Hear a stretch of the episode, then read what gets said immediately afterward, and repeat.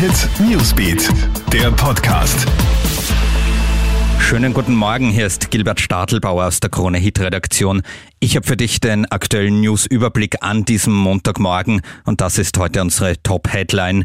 Der Lockdown in Österreich wird verlängert. Er gilt jetzt doch bis zum 24. Jänner.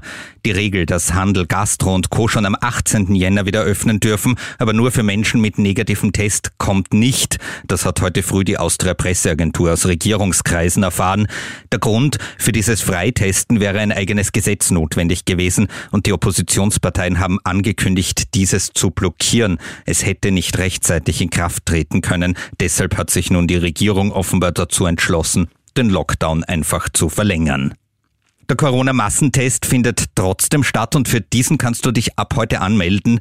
Diesmal werden die Termine für ganz Österreich über das Online-Portal österreich-testet.at vergeben.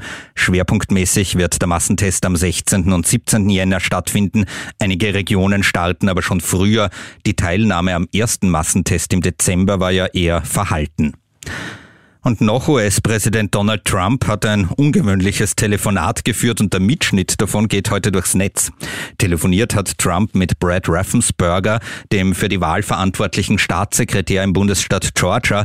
Trump hat ihn unverblümt aufgefordert, genügend Stimmen für ihn zu finden und das Ergebnis nachzuberechnen. Die Washington Post hat den Telefonmitschnitt veröffentlicht.